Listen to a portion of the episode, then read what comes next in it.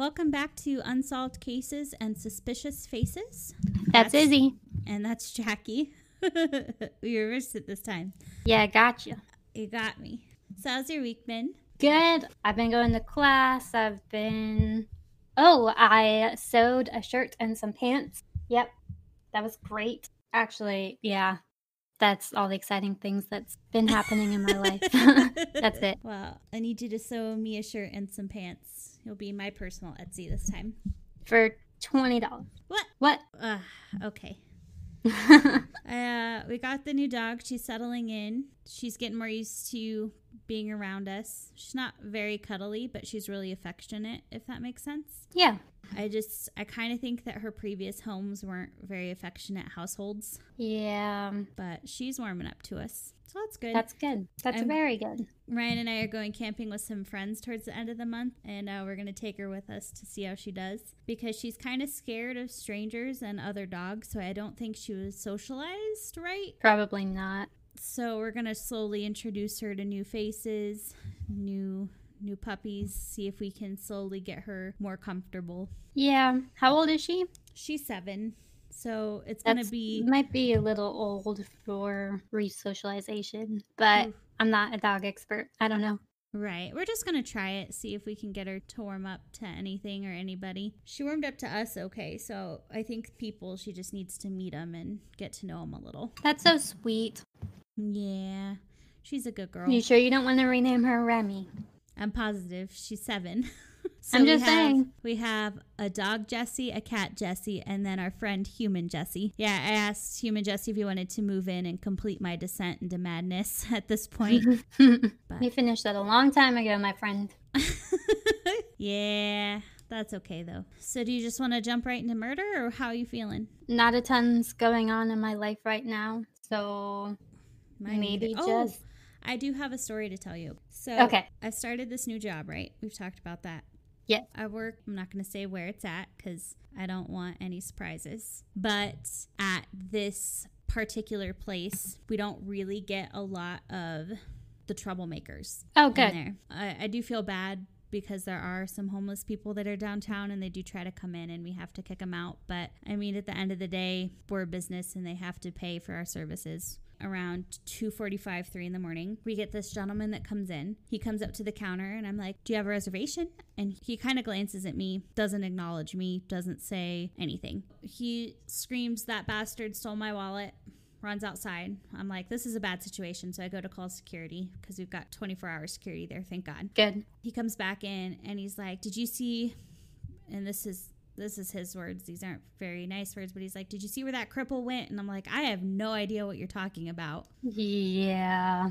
And he yells at me to call the police. And I'm like, Okay. So I call the non emergency number because somebody getting their wallet stolen is not normally something they even send a police officer out for. Yeah. So I go to I go to call the police and then I'm trying to ask him questions like what his name is, what happened, and he's not answering me. So I'm like, great. So I go to hand him the phone so he can talk to the police and he just starts yelling at the operator, screaming about what happens, and then he stops answering the operator's questions completely and throws the phone back at me. That's weird. Yeah, so she's trying to get information from me to see if I can ask him. So I do, and he doesn't answer me at all, and he just fucks off back outside. So I'm like, No, that's really weird. great. So the security guy comes at this point, checks the cameras. So what happened is this guy, and this is what I pieced together from all the yelling, was at the was at another hotel casino with a guy with a cane and his girlfriend. The guy with the cane's girlfriend.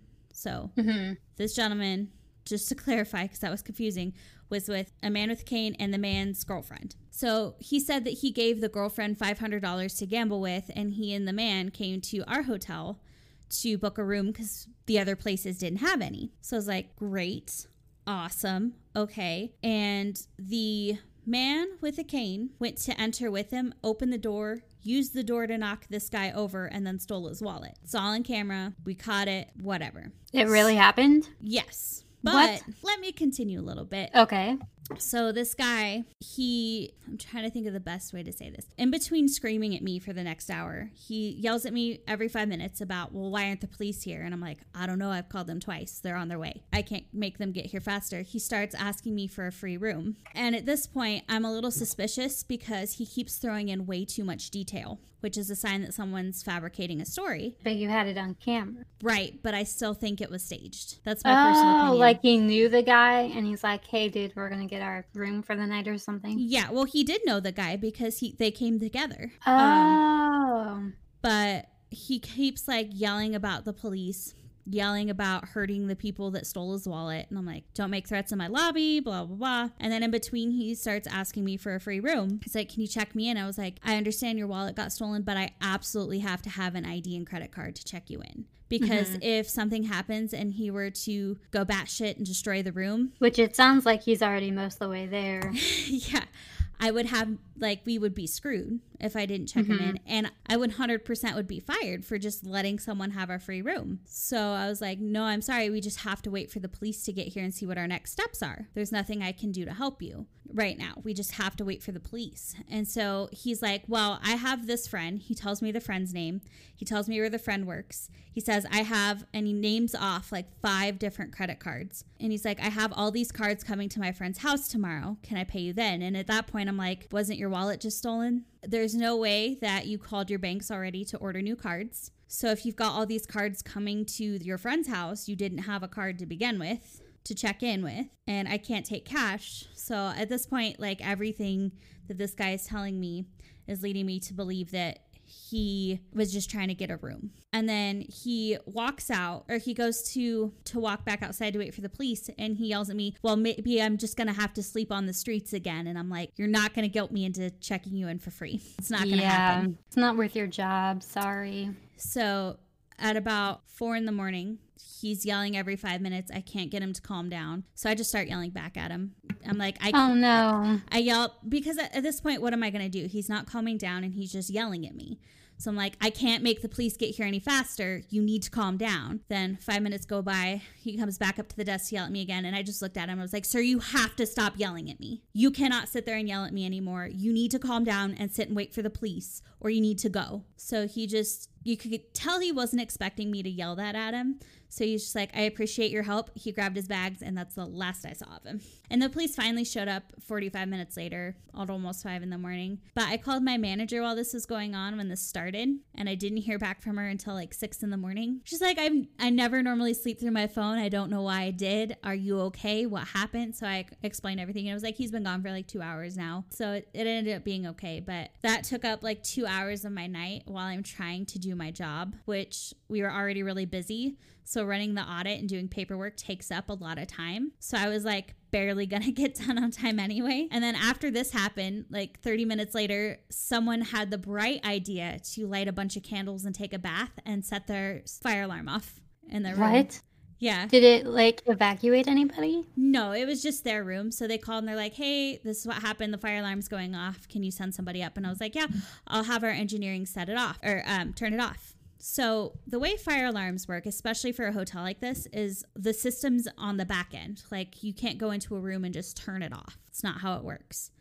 So Interesting. I didn't know that. yeah, because it's a whole system. So, like when I worked at the hotel previously, our system was behind the front desk. I don't know where it's at in this hotel, but I know enough to know that it's like probably on the individual floor. I send him up, he starts working on it. So, five minutes later, this lady calls back and she's like, Can you please send someone up? Like, our alarm's still going off. And I'm like, Yeah, he's working on it. It's not my Dang. fault you decided to take a bath and light a fuck ton of candles.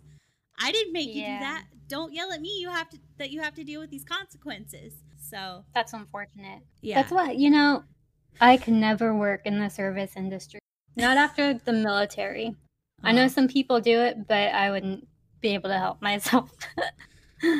Well, then something else happened. This kid who's like 21 years old comes to check in. He's got a bank stack of hundreds. Like that's $10,000 in cash that I can see. He's holding on to it. And he wants to check in and he's like can i pay with cash and i'm like no i'm sorry i we don't have a bank here and i i can only check you in with card and he's like okay well we can try these three and he's got three different cards all of them decline And I'm like, well, this is a red flag. Why do you have a stack of cash but no money on your card? So yeah, like, that's weird. I'm like, I'm sorry, I, I can't check you in without getting a card payment for the room. There's nothing I can do because he he didn't even have a reservation. He was just walking in. So he goes to leave, and about half an hour goes by, and he comes back, and he's like, "Well, I've got a friend with me who's only 18, which is below our check-in age. You have to be 21." And he's like, "Can she pay for the room and it be under my name?" And I was like. At this point, I was already getting like party vibes from him. Oh. Like, Oh. they were gonna come in and just party and trash the room, which happens kind of often. So I was like, oh, no, Oh. no, it's like five in the morning. I'm not, no, I'm not dealing with this. And then I was telling the person that came to replace me in the mornings about everything that happened in case they had to keep dealing with it. And she's like, you know, it's funny. You've only had four shifts here, but everything that ever hardly ever happens has happened to you. I was like, great. You got to get it all out of the way first. Well, I'm starting to think this kind of stuff happens all the time, but the day people just don't know about it. Oh, yeah. If weird stuff is going to happen, it's probably going to be in the gonna- early night. It's going to be at three in the morning when it's just me at the desk. Yeah. I meant early morning. I don't know why I said early night. I'm okay. losing it. But yeah, so I've been having a fun time at work. I actually still really enjoy it, even though I mean, it's interesting. Keeps you on your toes, right? I'm not tired. That's the excitement that's happened for me. You know, more excitement than I'd like. But hey, why don't we uh, jump into some murder?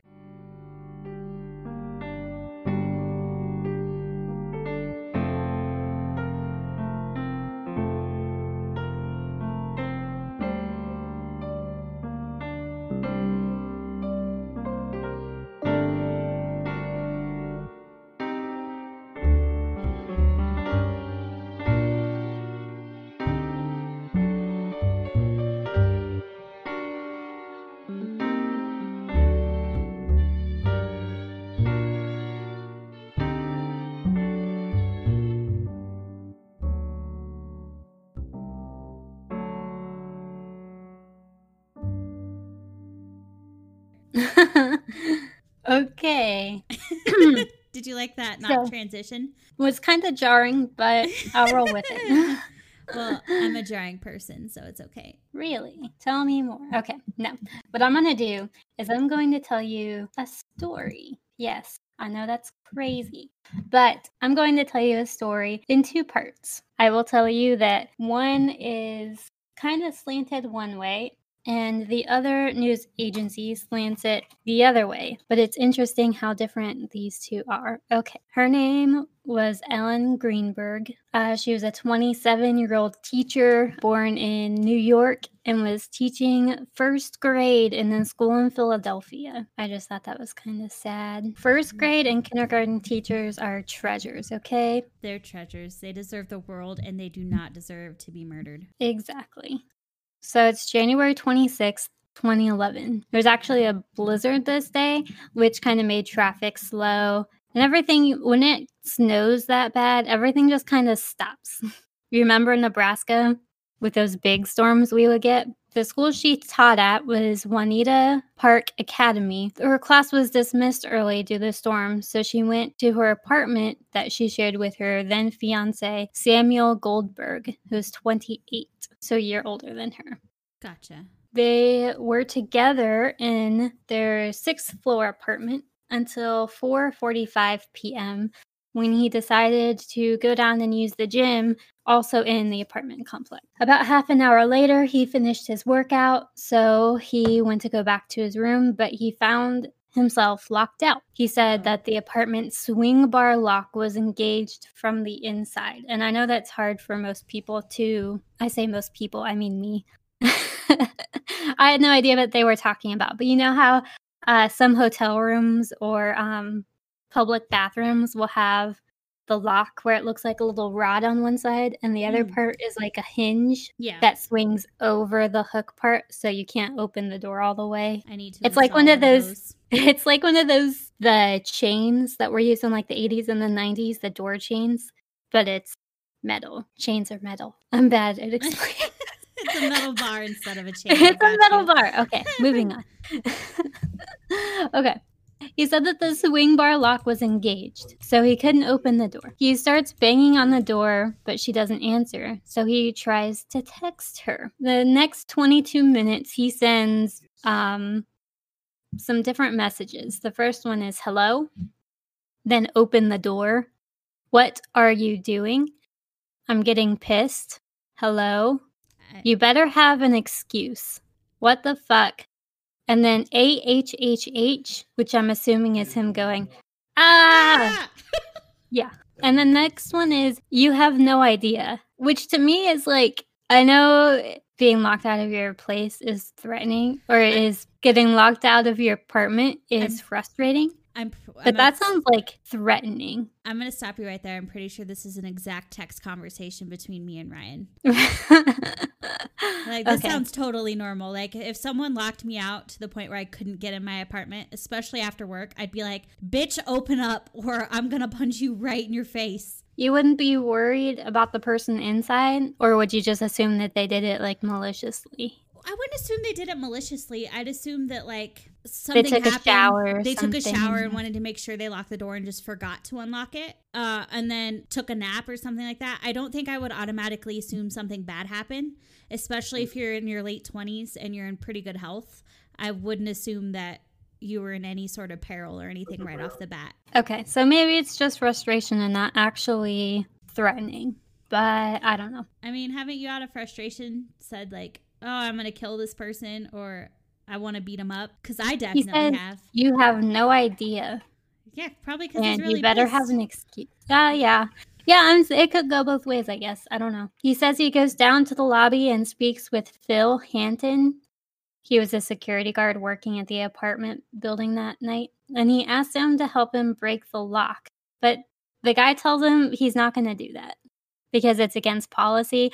I'm pretty sure they don't want security guards or handymen going around busting into people's rooms. Right. And she could be fearful of that guy, so she could have right. put the bar down yeah. to protect herself. That makes sense. And you, I mean, at least in a hotel, like even if someone comes down and states, "Oh, I'm this person's spouse," like I still have to have them verify all the information and get permission before I can give them a key.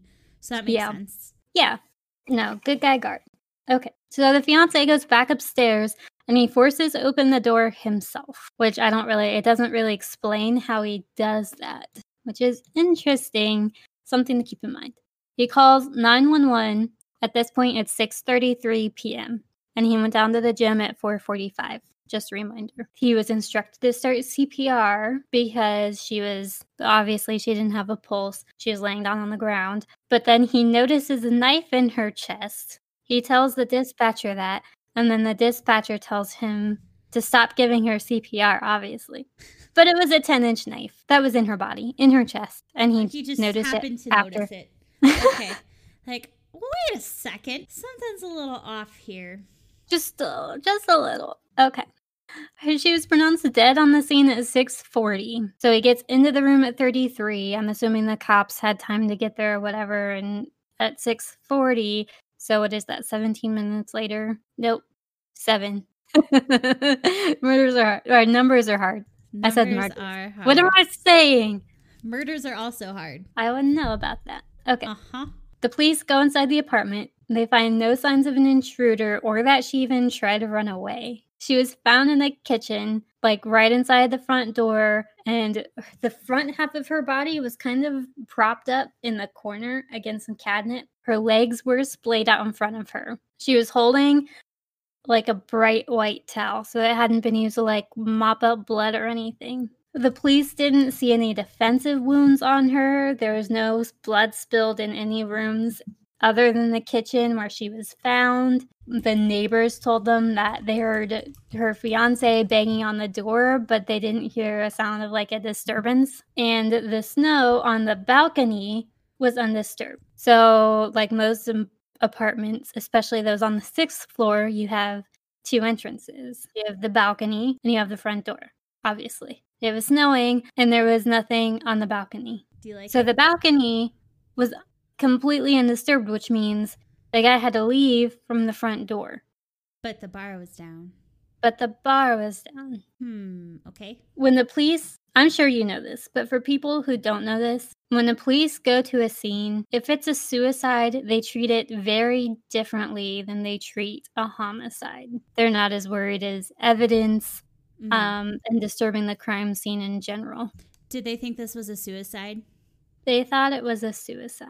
Okay. And they immediately went inside treating it as a suicide. if you are going to commit suicide by stabbing yourself in the chest with a knife, it gets better. oh no, okay. Uh, the apartment door was locked until it was broken in by the fiance. He stayed at the scene. The police said he was corrupt, cooperative, no signs of an intruder, nothing. So then they do the autopsy. He uh, he finds that she has 20 stab wounds, 10 on her neck and head, and then two wounds that went so deep that they went into her brain. I'm sorry. They found they found no suicide note, but they did find more stab wounds to the chest other than the 20 and extra bruises in various stages of resolution. I'm assuming that's doctor speak for different levels of healing on the right side of her body. so this sounds like maybe it was an abusive situation then. Kind of.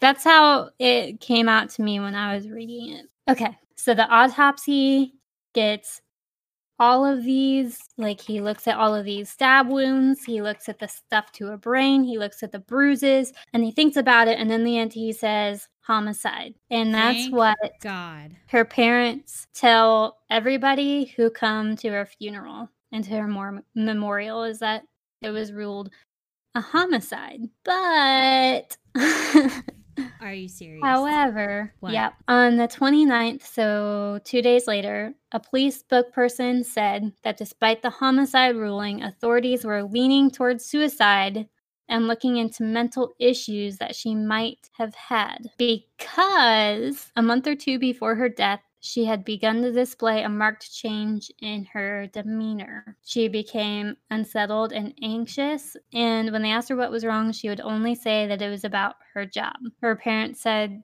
she thought she just felt overwhelmed. So, a marked change in her behavior. I don't want to say it's because of abuse, but something big was going on in her life that was changing her personality, which is normally something big. Like abuse? So, so her parents ask her to see a psychologist. She goes, she talks to him, and she describes her as having severe anxiety and gives her anti uh, anti anxiety medication that can both maybe cause suicidal throats. Suicidal, Suicidal throats. Jesus Christ. oh my God.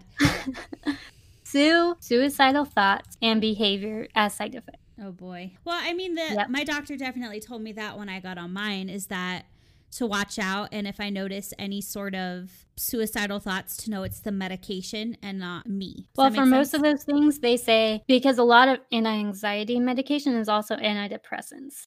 So they say if you're suicidal or you maybe have been thinking about it, when you're depressed, a lot of times you lose sorry, energy. Sorry, one second. All right, I'm sorry. Please continue. It's okay. A lot of the times when you're depressed, you can be very um, lethargic and not have a lot of energy. So when you start getting treatment for that and you start getting energy back, there's like an overlap of time where you have energy, but you still might be having those suicidal thoughts or ideations. And now suddenly you feel like you can actually do it, which is why like a terrible combo.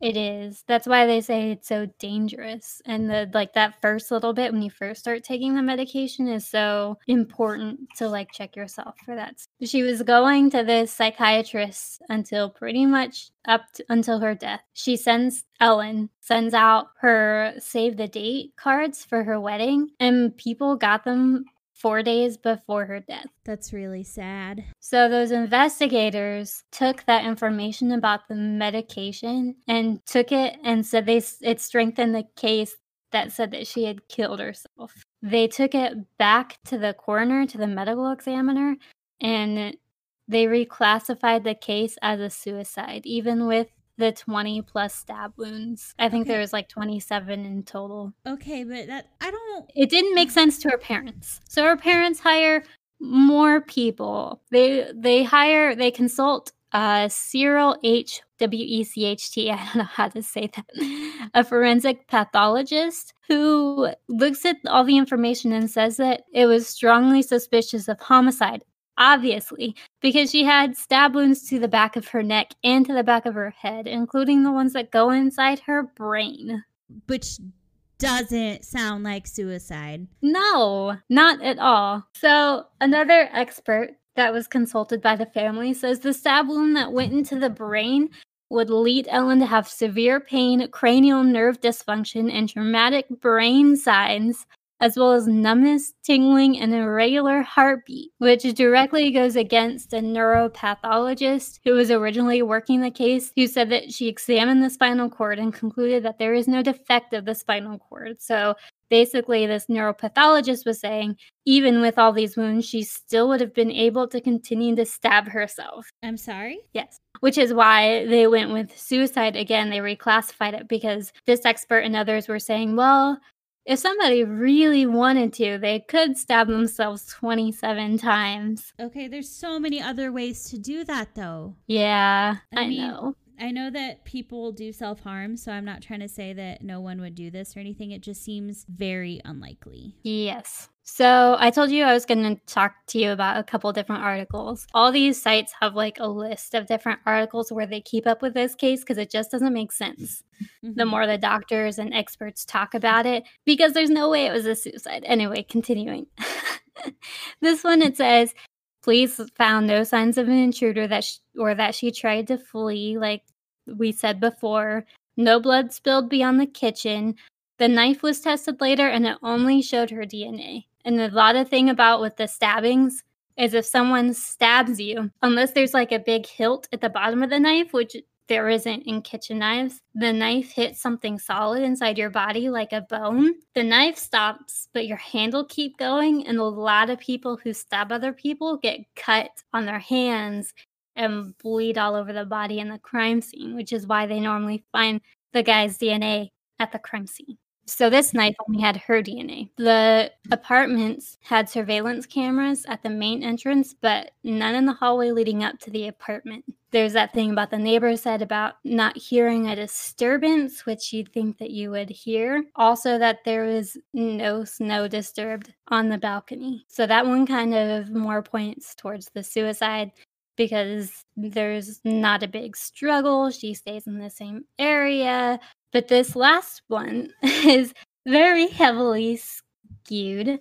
It talks about the text messages, obviously, the fiance sends to her while she's inside. And this one has some more information about the security guard. He keeps going to him several times, asking the security guard to go upstairs with him. So, not once, a few times, which the guy thought that was really weird. The fiance says the security guard was with him when he broke down the door, but the guard tells the police that he didn't leave his post. So he's not there when the guy broke down the door. Another thing the expert says was the security guard said the thing he noticed was odd was that the fiance kept telling him he was at the gym, but he wasn't wearing gym shoes like sneakers, he was wearing regular boots. No. This article also points out by the time Sam, the fiance, enters the apartment and calls 911, it's 6:33 p.m., which was an hour since he started trying to contact his fiance, which is also quite a bit of time. Before he calls 911, he calls his parents and his uncle, who is an attorney,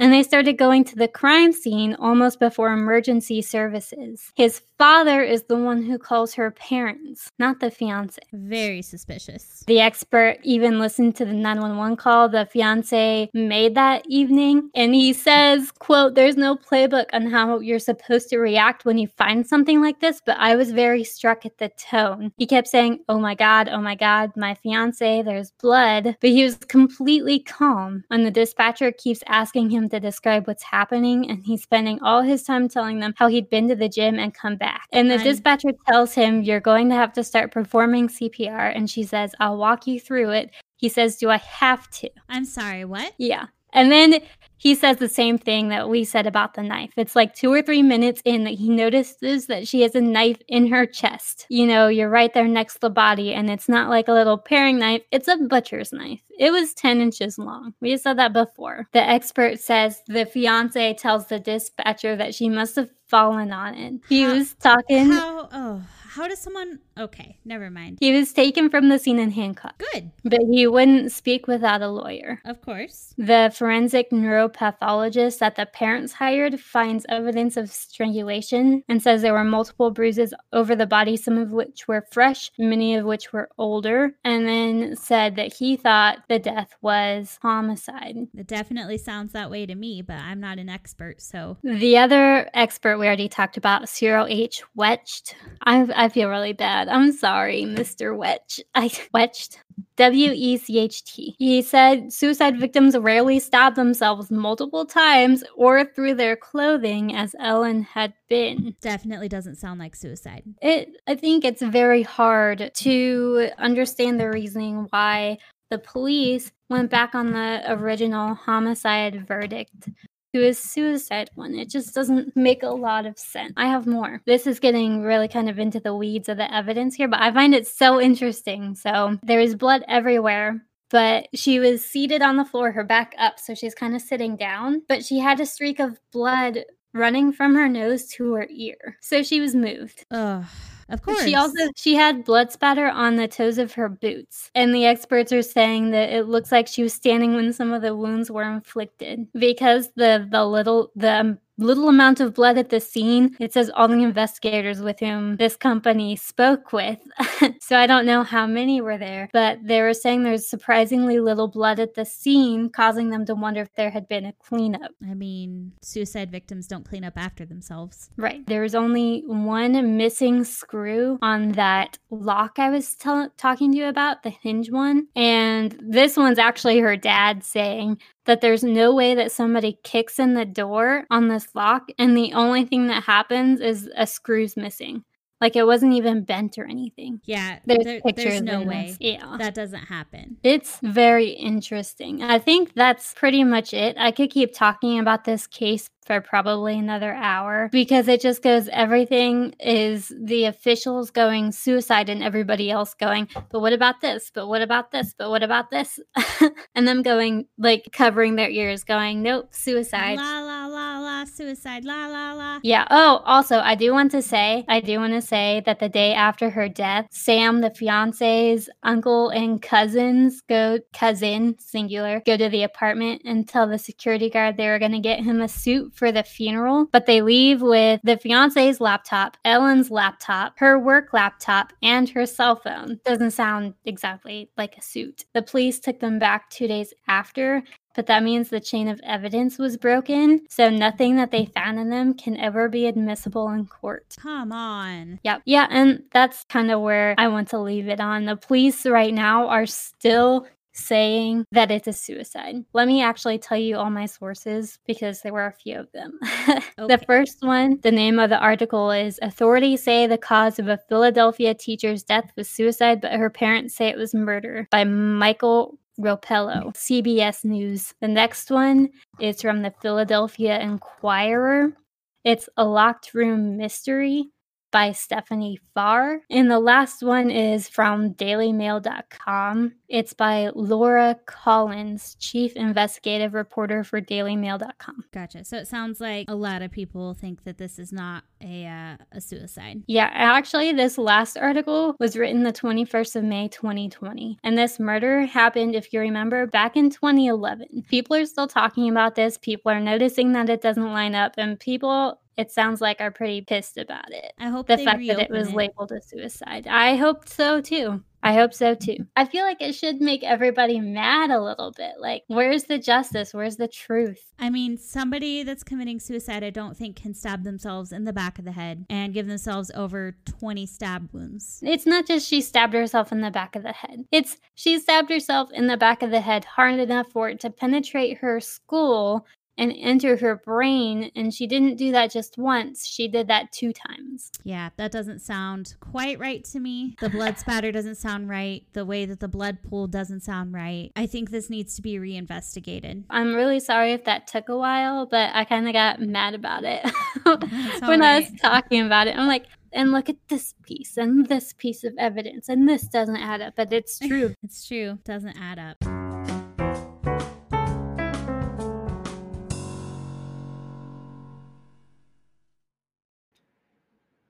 Hi everyone, it's Izzy here. And if you didn't know, I'm the one of us that's responsible for editing and uploading our podcast. And I just wanted to let you know about Anchor. It's the easiest way to make a podcast and just to clarify, it's free. There's creation tools that allow you to record and edit your podcast right from your phone or computer. Anchor will distribute your podcast for you so it can be heard on Spotify, Apple Podcasts, and many more. You can make money from your podcast with no minimum listenership. It's everything you need to make a podcast in one place. I like to use it because for me, it just makes everything so simple and easy. And it is the best program that I have found to help upload and find sponsorships. And it automatically distributes it for me. There is literally nothing that I have to do in order to get my podcast onto all of the listening sites. So, download the free Anchor app or go to anchor.fm to get started. You can record it right from the app, right from your phone, anywhere. It's convenient, it's easy, and best of all, it's free.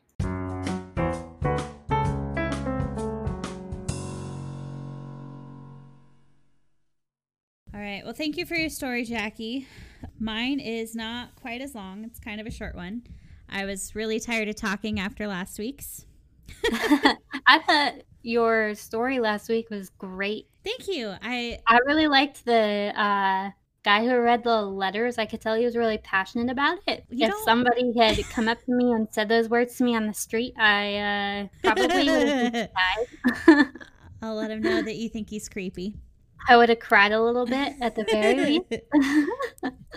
It was good. He actually, he's one of my really good friends, and he actually was in London with his family, and they went on a walking tour of the Jack the Ripper sites. That sounds so cool. Yeah, he was able to talk to me a little about the case and stuff, so that was pretty cool. Dude, we have to go. we do. Right now. Maybe I'll see if he can come on next week and tell us about it. Oh, I wanted to say maybe have it be like a uh, Patreon, a Patreon thing, but maybe that'd be cool as like an extra. Yeah, we can do. We can have him. Uh, we can do a conversation with him and put it on Patreon. That definitely sounds good. And then we'll give him like ten percent of everything we've made. So no, he won't. You shut your mouth. All twenty cents. Yeah. Can I mail it to you? Is that okay? You're not supposed to send cash in the mail, but just send an envelope with a stamp. I'm pretty sure the stamp is more than twenty. works out. yeah. Keep we do this because we love it. Okay. it's not for the money.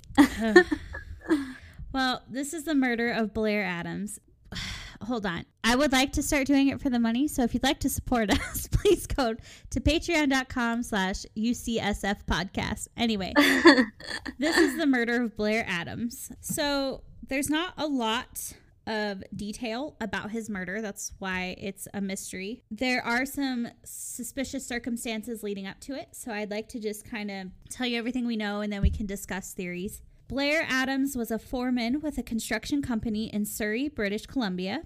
People that were close to Blair said he enjoyed his job. In the summer of 1996, Blair's mother, Sandra Edwards, said that his demeanor began to change.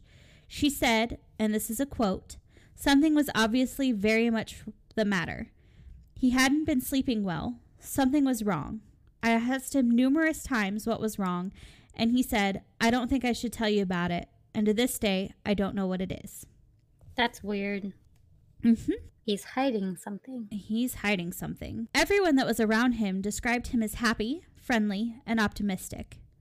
The general cheerful outlook was slowly replaced with mood swings and anxiety. These mood swings were described as frequent and wild. Uh, same. You know, I don't know if you know this, but a lot of times schizophrenia doesn't hit in men until like they're actually finished their brains finished developing yeah it's mid to late 20s yes Mm-hmm. Isn't that weird? Maybe that's Yeah, definitely. It uh, it that's one of the theories, but we'll get to that in just a second. Oh, I'm sorry. it's all good. Spot I'm on. listening, I swear. On July 5th, 1996, Blair withdrew his savings and emptied his safety deposit box of more than $6,000 in cash and thousands more in gold, platinum, and jewelry. Blair then you said he was a foreman? yeah, a construction foreman. How did he do they make that good of money? The construction people make pretty good money, yeah. Oh really? Oh Mhm. never mind. I've never worked in construction, so I really have no idea. What? You Yeah, never worked in construction? I don't believe that. I would look good in a tool belt, I must say, but as of yet, no. Blair then tried to cross the Canada US border, but the border personnel were suspicious of the large amount of cash he carried and believed he was a drug trafficker, so they denied him entry. The following day, Blair did show back up to his job and asked for his check and quit. Oh, That afternoon, Blair purchased a $1,600 airline ticket to Germany for the following day. Just hours after purchasing the ticket, Blair went to a friend's house in a panic and stated that someone was trying to kill him. He asked his friend to take him over the border, but the friend was unable to do so. He probably didn't have a passport. oh, Then on Tuesday, instead of going to Germany, Blair turned in his ticket, rented a car, and headed back to the border. This time, he was uh, able to cross.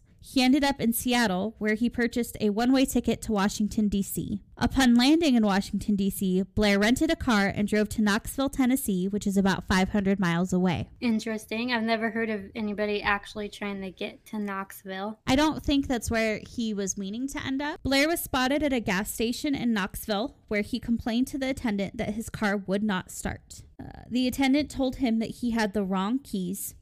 The car rental company was already closed for the day, so Blair was stuck in Knoxville until they opened in the morning. The same car he had already driven. Yeah, so I don't know what that means, but that's just what the gas station attendant told him. That's weird. I don't know.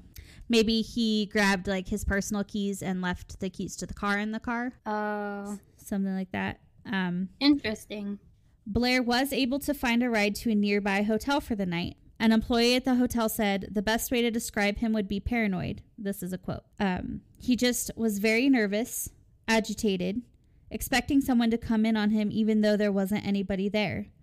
I don't know who he was looking for, but he was waiting for someone to walk in for him. The hotel security cameras showed that in an hour, Blair walked in and out of the lobby five times before paying for a room. The hotel's records show that Blair checked in at 7:37 p.m., pocketed the key for his room, and left and never came back. 12 hours later, Blair's body was discovered by construction workers. He was naked from the waist down.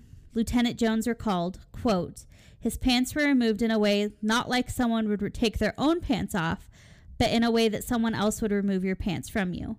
His socks were turned inside out, his shoes were off, and his shirt was ripped open. Oh, weird. Scattered around Blair's body was $4,000 in American, Canadian, and German currency. A fanny pack near him held another 2000 worth of gold, platinum, and jewelry, which he took from his safety deposit box. Oh shit. According Well, to Well, it's weird if somebody was actually really after him that they left all the all money, that. yeah. Yeah. Hmm. According to the autopsy report, Blair had sustained many cuts and abrasions. Police believe some of the wounds came from Blair trying to fend off his attacker. Blair was ultimately killed by a violent blow that ruptured his stomach. Uh, my sources for this were unsolved.com, Wikipedia, and historicmysteries.com. So I'd like to just kind of go into the theories about what happened. A lot of Yeah. people think that the paranoia could stem from the onset of like schizophrenia or, or a personality disorder. But the fact that he was on the run, believed someone was trying to kill him, and then he actually got murdered is a little too good to be a coincidence, I think. Well, did they ever figure out how he actually died? Uh, yes. It said. Sorry, one second. Second. did you say it already? I feel like such a jerk. I did. now. He was ultimately killed by a violent blow that ruptured his stomach. Yeah, I, I don't see that really as something you could do to yourself. And if it was a, like if it wasn't if he wasn't being chased, if someone wasn't actually trying to kill him and this is all a coincidence, why would someone leave the money? Uh, yeah. I think Even if he fell on the ground, like he wouldn't take his pants off. Right. I think that he saw something he shouldn't have seen and that he was getting threats about it, which is why he started to get paranoid and have mood swings. And then I think that it came to a head and he tried to flee but was followed. That's my personal opinion because I think that's the only thing that makes sense. Because whoever did this wasn't doing it for money and uh, wasn't doing it for anything other than the sake of doing it because he wasn't put out in such a way to send a message or anything like that. So I think that he was killed to silence him because I think honestly he saw something he shouldn't have seen. And that's why he didn't want to tell his mom about it. So, like the mob? Maybe. Or uh, maybe he saw a drug deal or something like that. I don't know. For somebody to follow you over a border and halfway into another country, it's Yeah. gotta be pretty. And funds? I don't know. No, I It's agree. just weird.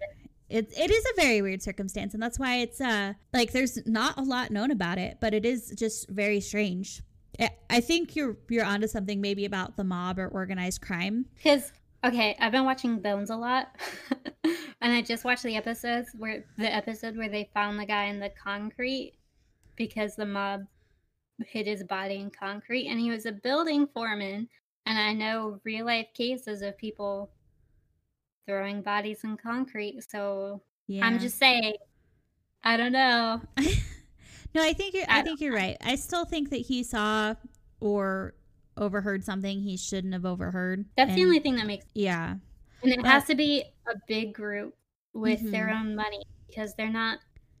A drug dealer would have taken all that stuff in a heartbeat. yeah definitely Right? so it, yeah so? it, i agree i don't think this was about the money at all it No, no, It definitely wasn't- not. it had to be somebody that knew him and it had to be it, if it was just random it would have been about robbery or something like that. Like there's no way that all of his stuff would have just been left there. The gold and the jewelry it wasn't well like the gold and the platinum were just like they weren't in jewelry form they were just gold and platinum. You can't trace that. So if you're worried about someone tracking it back to you you still could have taken stuff but nothing was unaccounted for and his strange behavior like it takes a lot for someone to just uproot themselves and flee to another country and then flee all the way across that other country. Yeah, so i don't know. I i just think this is a very interesting interesting death and unfortunately i don't think we're ever going to really have answers. If it that's was some kind of sad. yeah. It's like, oh man, it's one of those things that if they like ever find out what happened, I would be first in line. first in line to read the newspaper go don't online first in line to whole google it. Yeah, no doubt. My fingers will be on fire. Uh, well, I guess the takeaway from this week is to uh, watch out for knives if you're trying to give someone CPR. Don't give anybody CPR if they have a giant knife in their chest. How about That's that's a good that's a good piece of takeaway. If you like what we're doing here and you'd like to hear more, please follow us on Facebook at UCSF Podcast. We're also on Twitter and Instagram at USC, USCF Podcast. Um, you can send any suggestions or your personal stories to UCF pod UC oh my god USCF podcast at gmail.com. you know if you had an associate, it might make it a little easier. I hate you. I've always hated you. It's Uh. funny, okay? if you would like to hear more and you like what we're doing and you would like to have access to some bonus content and to support us um, and allow us to continue producing these episodes, you can follow us on patreon.com slash UCSF podcast. Bye. Bye.